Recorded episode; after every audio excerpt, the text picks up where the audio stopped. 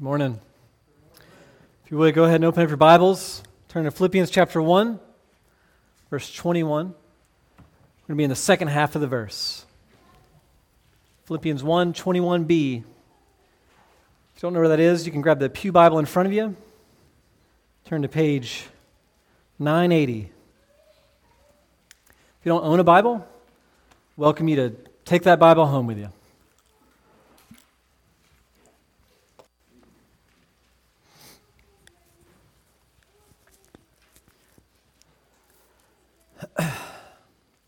This is God's inspired, inerrant, and infallible, and totally sufficient word. Amen? Amen? Here's what God's word says To die is gain. Do you believe that? This morning, as you sit there, do you believe that your death is your gain? Or do you believe that death is actually your loss? If so, could it be that maybe you're a little bit more in love with this world than you thought? Could it be that maybe you've gotten a little bit cozy here? Is there a part of you that still loves the world? What occupies your mind? Where are your eyes fixed? Are they fixed on your college degree? Getting your new home? Getting married? Starting a family? Is it fixed on your upcoming vacation? Hopes of promotion? Retirement? None of these things are bad in and of, them, in and of themselves. We know that. But have you settled for the joys of this world and forgotten all about the infinitely more glorious things that are to come. As one author puts it, it would seem that our Lord finds our desires not too strong, but too weak. We are half hearted creatures, fooling about with drink and sex and ambition when infinite joy is offered to us. Like an ignorant child who wants to go on making mud pies in a slum because he cannot imagine what is meant by the offer of a holiday at the sea. We are far too easily pleased. Friends, death is gain because it is a door through which we pass into our holiday at the sea. Infinite joy awaits us on the other side of the grave. But we can become so preoccupied with the passing pleasures of this world, can't we? That we miss it. The result is that we worry that death is going to rob us of our joy instead of actually deliver us to our ultimate joy. And I'm not saying any of that to say that death is glorious.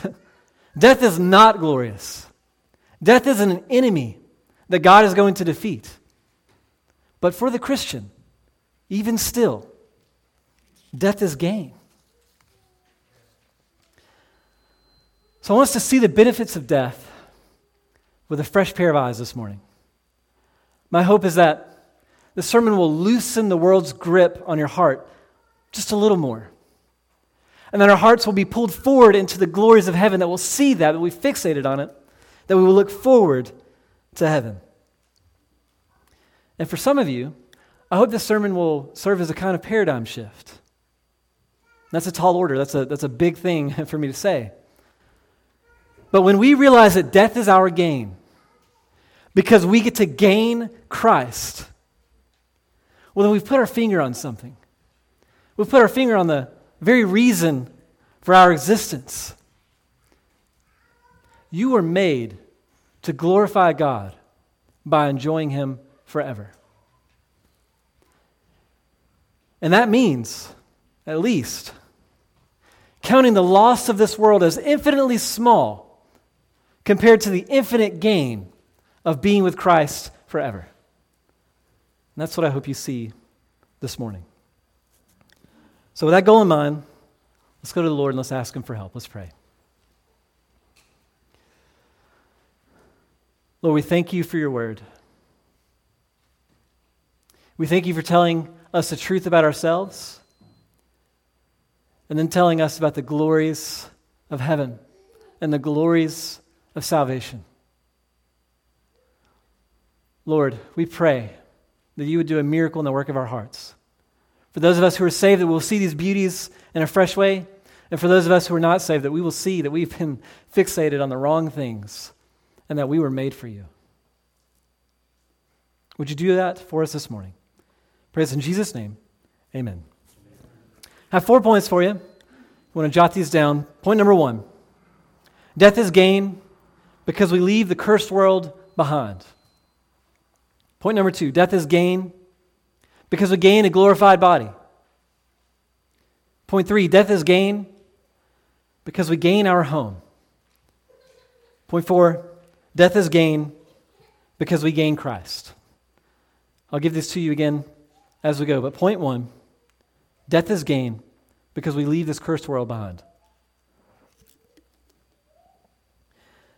When God made the world, He made it good.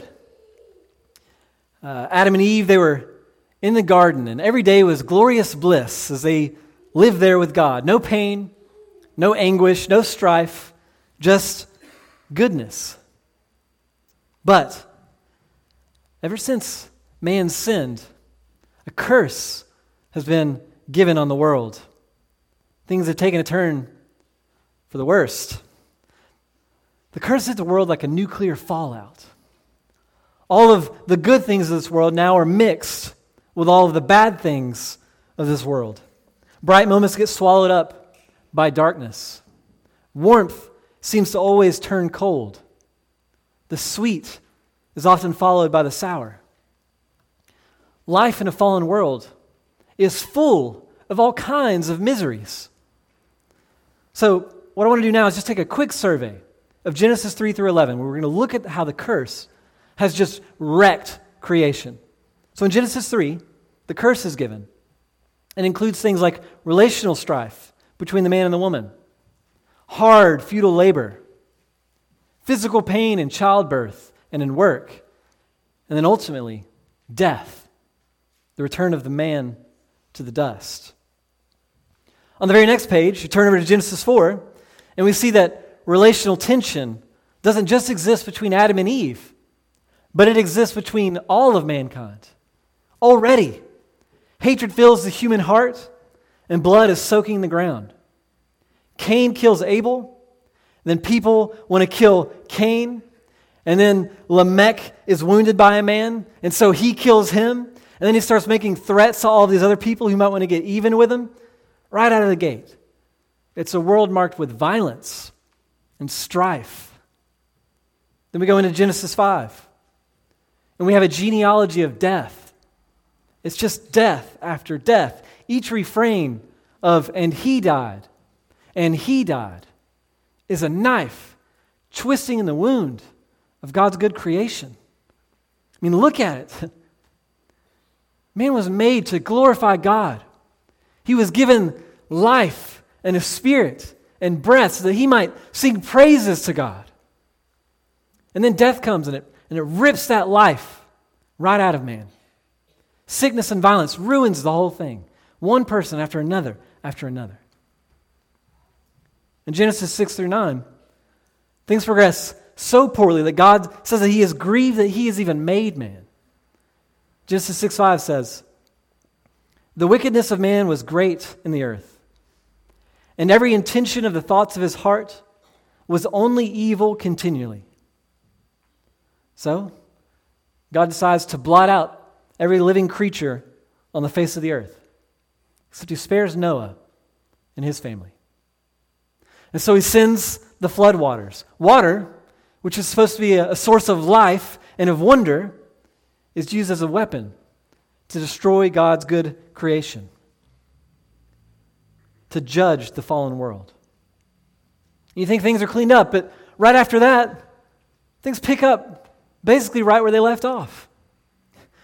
Sexual sin takes place, enmity between man and woman, or man and the animals, increases. There's drunkenness. Man starts handing out more curses to man. It's right back in the same position a cursed, fallen world.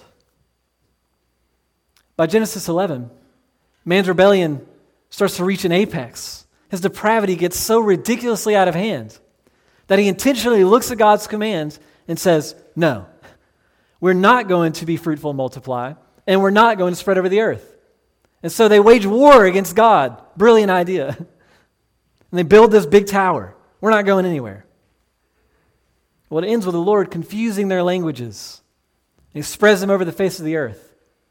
And it creates even more division, more relational wedges that exist still even today. From, and God saw that it was good, to strife, futility, pain, and ultimately death. That's just Genesis 1 through 11. it's all throughout the Bible. And friends, we live in the same cursed world today. But humans have a knack for adjusting. You know, we, we settle into things. Oftentimes, this is a good thing. Our bodies adjust to things like the climate, our eating habits, our sleep schedules. But there's another way that I think humans and Christians in particular, settle in. And it's really adjusting to things in kind of a bad way. That is this we settle for the pleasures of this world as if that's all there is. And we can convince ourselves that really, this is a nice place and things are just fine. and in a limited sense, that's true, that, that can be healthy.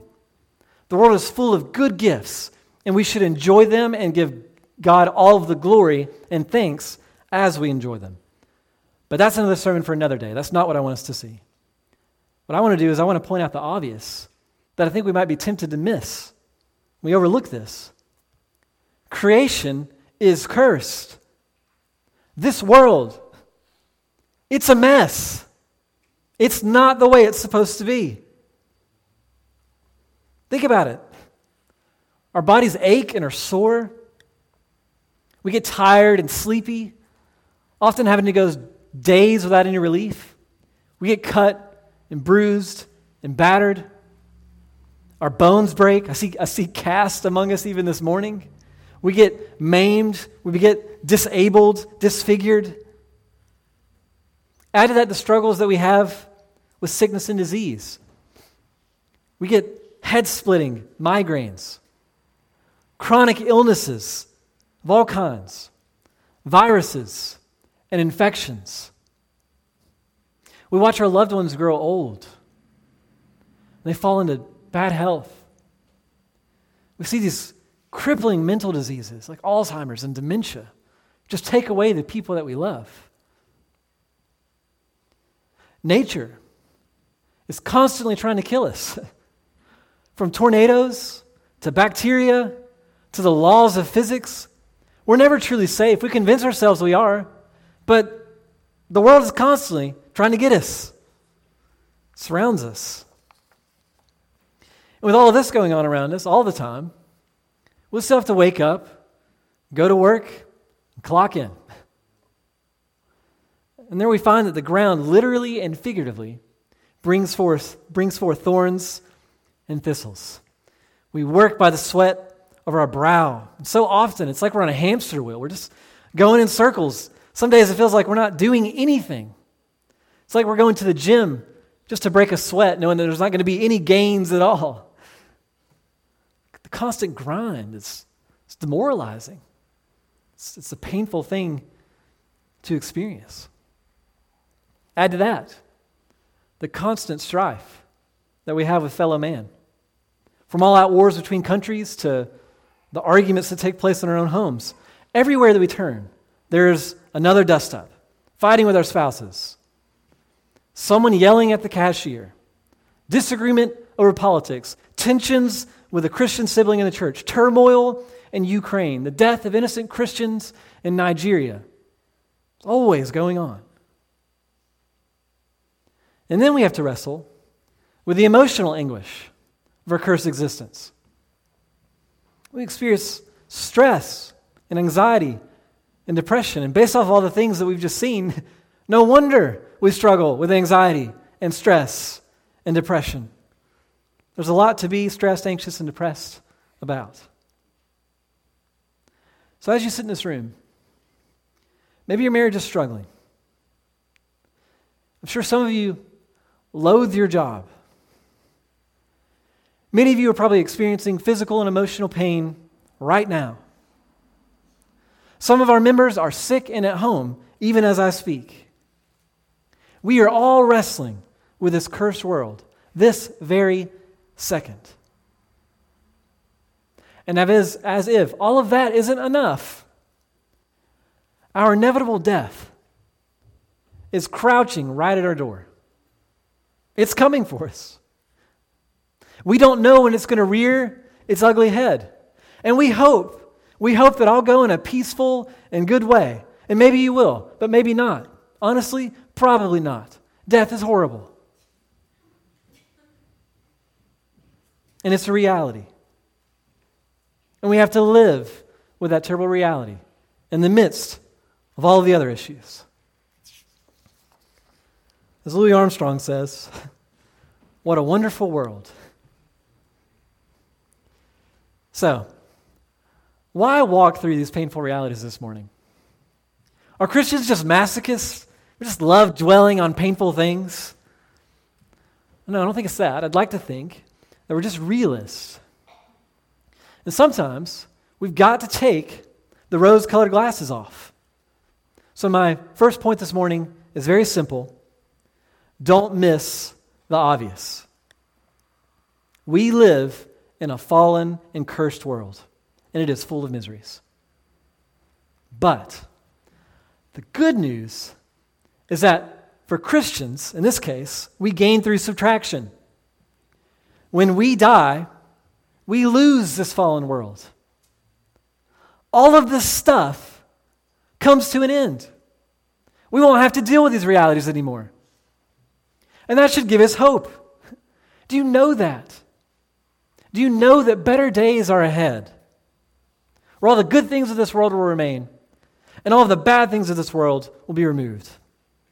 It's going to be glorious. it's going to be so good. Which brings us to the next point, which is like it. Let's keep rolling. Point number two Death is gain because we gain a glorified body. So, in that last point, I focused on how we suffer physically and emotionally. But that's not the only way that we suffer. We also suffer spiritually in this life. That's because of indwelling sin. So, that is, because Adam and Eve sinned, we all inherit a sin nature. We love to sin. And this sin nature is destructive and it is painful. For Christians, this pain is felt even more acutely.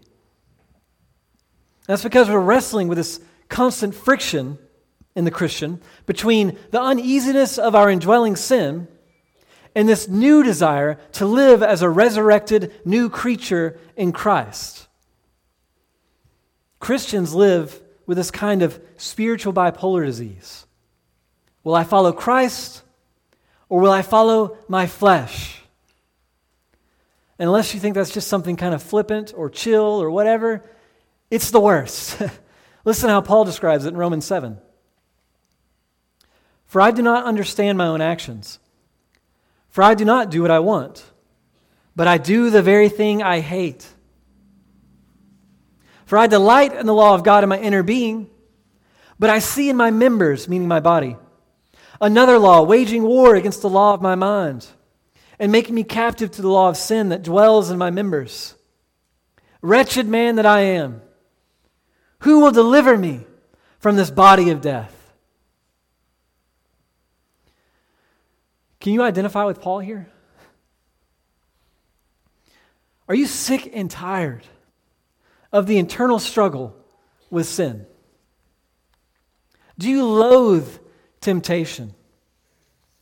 Am I going to reach for my phone and pull up images that I know I shouldn't? Am I going to allow my anxiety to keep me from going to spend time with the saints? Am I going to say that mean, hurtful word to win the argument? Or am I going to take control of my tongue and do the hard thing? And in these moments when we're being tempted, there's this groaning that takes place within the Christian. There's this torturous feeling. Sometimes it feels like we're going to explode. Waging war against your sin is like this constant low grade nausea with these bouts of extreme sickness just waiting around the corner as we wrestle and fight against our flesh. That's just me describing the battle. You know, I mean, then there are the moments where we fail and then we give in to our temptation. Have you ever sinned and immediately knew you didn't even want to do that? Instant regret. It's like eating too much ice cream. You know, you just, it's like another spoonful of just pure guilt. You're like, why am I doing this? We say that in a silly way, but have you ever felt that in your Christian walk? I keep doing the things that I hate. Can you say that with Paul? I'm sick and tired of my sin. I hate disappointing God. I hate grieving His Holy Spirit. I hate those nights where I toss and turn. God, why? You've loved me so much. And yet I've, I've disregarded your commands again. I've given in to the deceitfulness of my flesh again. I hate the feeling of emptiness. Sin never delivers. It never gives me what I want. It just makes things worse. It's a hook baited with a promise of pleasure. And then the hook is set. And it's followed with weeks and months and even years of just consequences and sorrow and guilt. And it's not worth it. And I'm terrified by the fact that, that sin is constantly waiting for me. It's right around the corner. This is a reality. It wants to pounce on me. It's coming for me. And I so often lose the fight.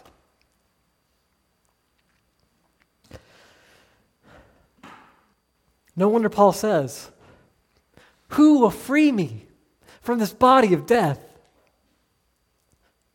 I want this freedom. And the answer to that, of course, is that Jesus Christ, our Lord and Savior, He will free us from this body of death. He came and He died. And He was raised for the forgiveness of sins.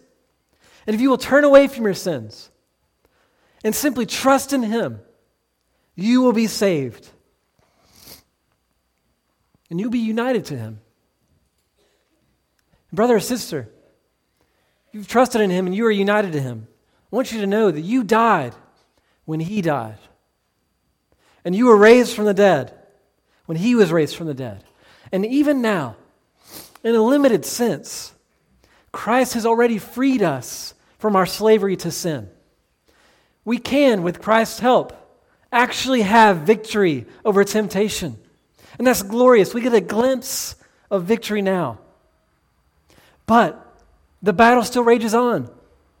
The fight is hard. But that glimpse will one day not just be a glimpse, it will turn into a full and a final victory. How do we get there? First, we've got to die. We die. And then we're raised. And then we will be free indeed. That's gain. That's the deliverance from sin that we should all be excited about. And it comes through death. But then we get the new body, the new glorified body. And in this body, there will be no more pain, no more strife, no more futility that I talked about in point one. There also won't be any more of the temptation, no more sin struggles, only obedience all of the time we will only and always do that which we want to do. You and I will be exactly how we were meant to be little image bearers, joyfully imitating our Father. Oh, how glorious that will be. Death is gain because we leave this body of sin and gain our glorified body. Better days are still ahead of us, brothers and sisters. Look forward, it's ahead. Point three death is gain because we gain our home.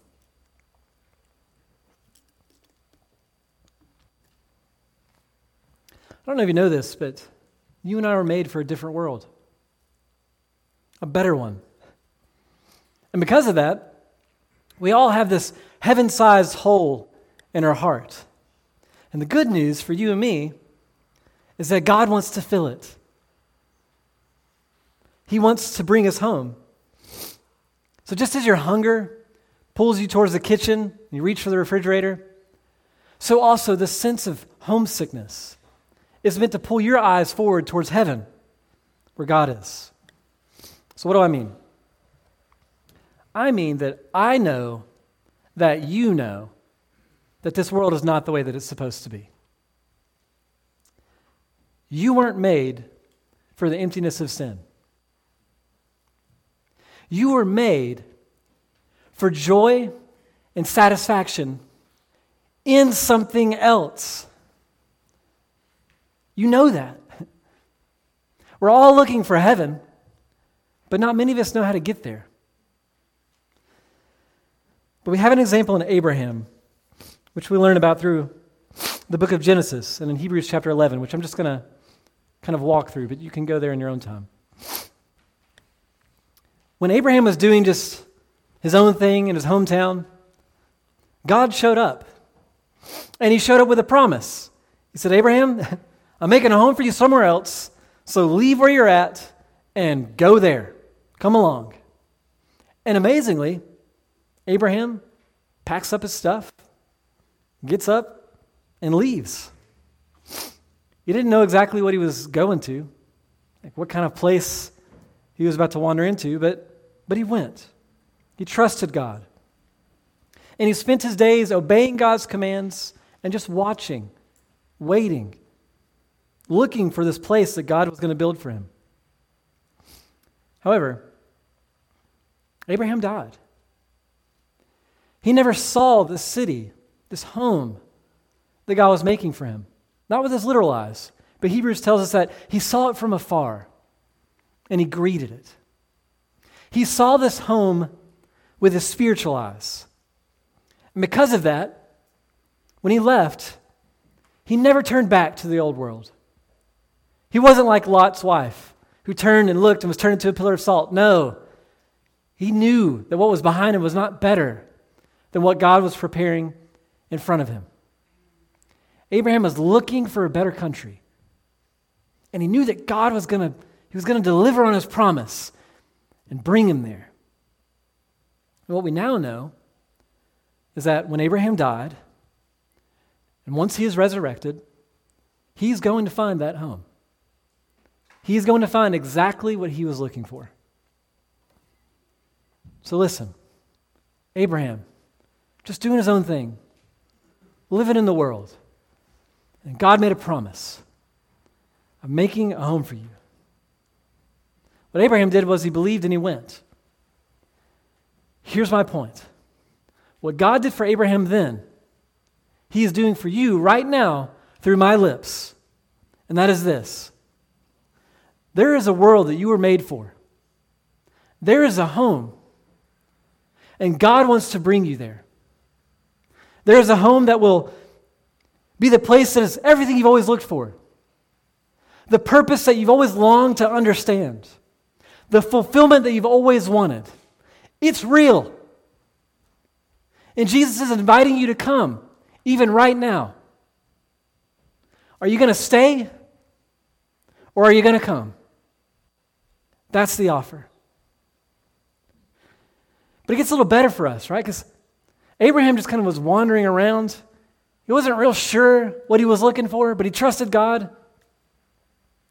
If Abraham only had a dusty map, we have GPS. We know exactly how to get to the home that Abraham was looking for.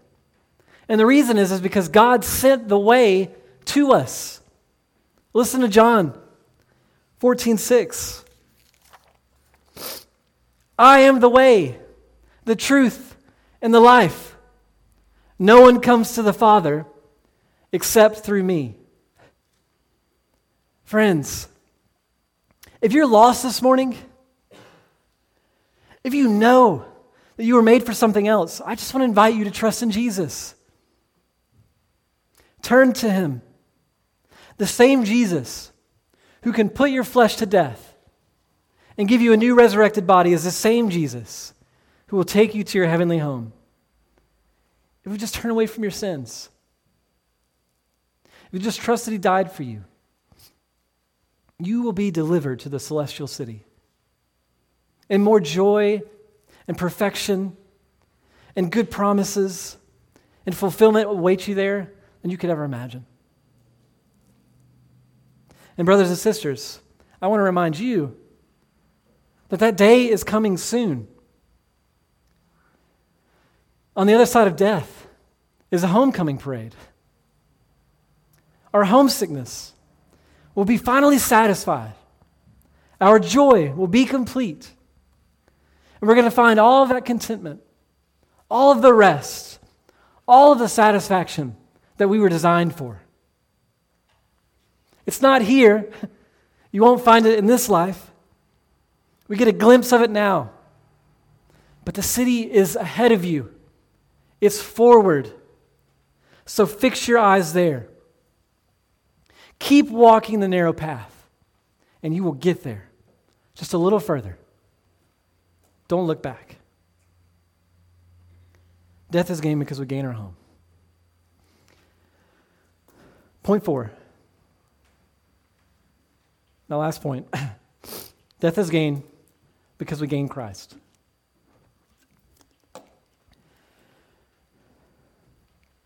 So I said that death is gain because we leave this world, we gain a glorified body, and we gain our home. That's plenty of reason to celebrate. But if I stopped there, I would completely miss the point of this text, and I would miss the point of the entire Bible. We've got to ask the question why does God do all of these things? What's the point? Why does He take us out of this cursed world and make it new? Why does He deliver us from a body of death and give us a glorified one? Why is He preparing a home for us? And the answer is so that we might be with God. That's the entire point of creation. And that's the entire point of your redemption. It is why you exist. Adam and Eve were made so they would be with God and glorify Him by enjoying Him forever. And then when they fell in sin, they were separated from Him. The whole thing was messed up. And now we're separated from Him. But that's what Christ came to fix. He suffered once for sins, the righteous for the unrighteous. Why? So that we may be with God. Death is the ultimate enemy. enemy. In the Psalms, David is terrified of death. And I wonder if you share the same reason that he shares. And it's because he says, When I die, I can't worship you from the grave. There's no praise in the grave. But Christ died and he was resurrected so that he might turn death upside down. And what was once our loss is now our ultimate gain. Jesus says, if you lose your life, you will find it. So, why don't we come to Jesus and die and lose our life? It's still going to be painful. You're still going to taste death because you've got to die to your ambitions. You've got to die to your sin. You've got to die to your greed and your lust and your pride. And when you die to all those things, then you're going to experience a resurrection. A drop of honey on your lips now, but an ocean of sweetness in the next life when you are with Him in His presence. Jesus died so that when you physically die, you will gain Christ. He died so that when you die, you will be with him in heaven. And now, when we die in Christ, this cursed creation won't keep us from him. Our cursed bodies, sin filled bodies, they won't keep us from him. And the wandering, homeless heart that we have will finally find its home with him face to face. So there's one more critical question that we have to ask Is your heart eager for this? Do you want that? Is being with Christ your first love? Or are you at risk of being more in love with the, the created things, the gifts, rather than the giver? Listen to John Piper. This is how he says it. He often does, he says it best. If you could have heaven with no sickness and with all the friends you ever had on earth and all the food you ever liked and all the leisure activities you ever enjoyed and all the natural beauties you ever saw, all the physical pleasures you ever tasted, and no human conflict or any natural disasters, could you be satisfied with heaven if Christ were not there? Could you be? Brothers and sisters, let me be clear. If you don't want Christ, then heaven is not for you. We're going to a wedding service, and the groom has removed every barrier that stands between us and him so that we might love one another forever. The first thing he's done is he's taking us out of this cursed world, and the second thing is We've got to change our clothes. We can't go to heaven and go to this wedding service wearing what we've got on. The perishable must put on the imperishable. The seed must spring up from the ground. These filthy garments have to be changed out and resurrected in new white linens. And then as we go to this wedding service and we approach the wedding feast of the Lamb, we're going to see him. What are you going to see? Just something you don't care about? Or are you going to see your home? Just as an example, my, my home is not 1308 Morningside. My home in this life is where Jackie is. Well, in the same way, and in, in an even more ultimate way, Christ is your home. And when you get to heaven and you see him, you'll finally find what your heart has always been looking for. You will gain Christ. But if you aren't interested in the groom, if you don't love him, if you don't care about gaining Christ, then you've missed the reason for your existence. And you've missed what God has been talking about in the Bible and what He's been doing throughout human history this entire time. He is bringing you to Himself. But if you understand that you exist to glorify God by enjoying Him forever, then there are no sweeter words than these words in Revelation 21. And I saw the holy city, New Jerusalem, coming down out of heaven from God, prepared as a bride, adorned for her husband. And I heard a loud voice from the throne saying, Behold, the dwelling place of God is with man. He will dwell with them, and they will be his people, and God himself will be with them as their God. If that's true, then death is our ultimate gain. It is the biggest gain in the universe. And then you can say with Paul, to die is gain. For I desire to depart and be with Christ, for that is far better. And again, you can say with Paul in 2 Corinthians 5 8, to die is gain. For I would rather be away from the body and at home with the Lord. If you really believe that deep down, then you are making God look good. You are glorifying Him with your life. So just let's just pause. Let's just put all the distractions out for a second. The good things, the bad things, whatever. Wouldn't it be better to be away from the body and with the Lord? Isn't it far better to depart and be with Christ?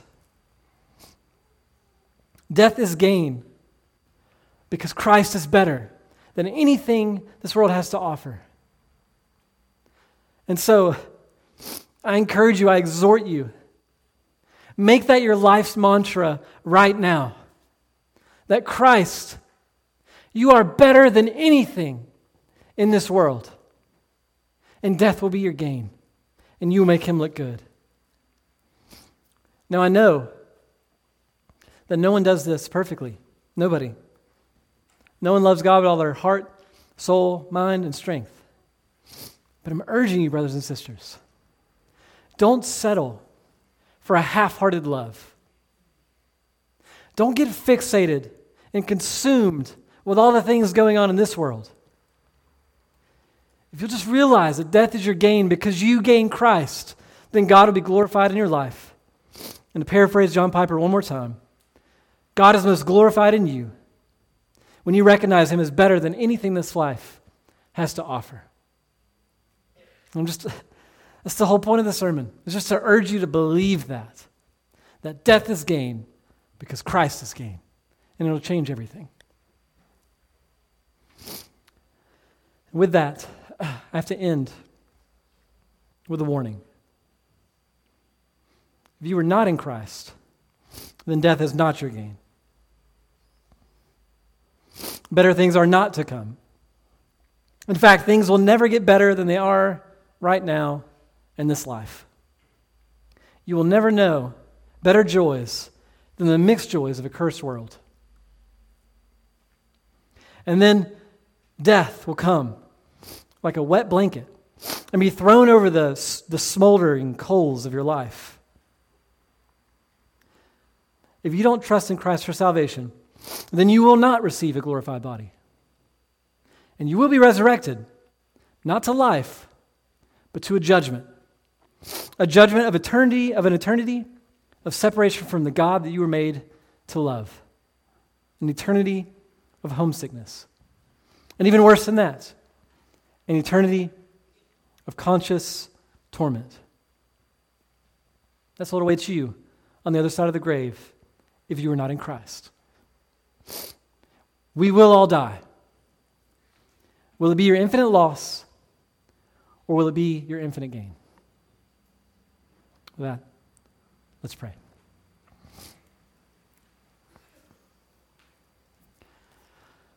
God, we ask that you would magnify your name in our hearts this morning. Help us to see you as our ultimate treasure.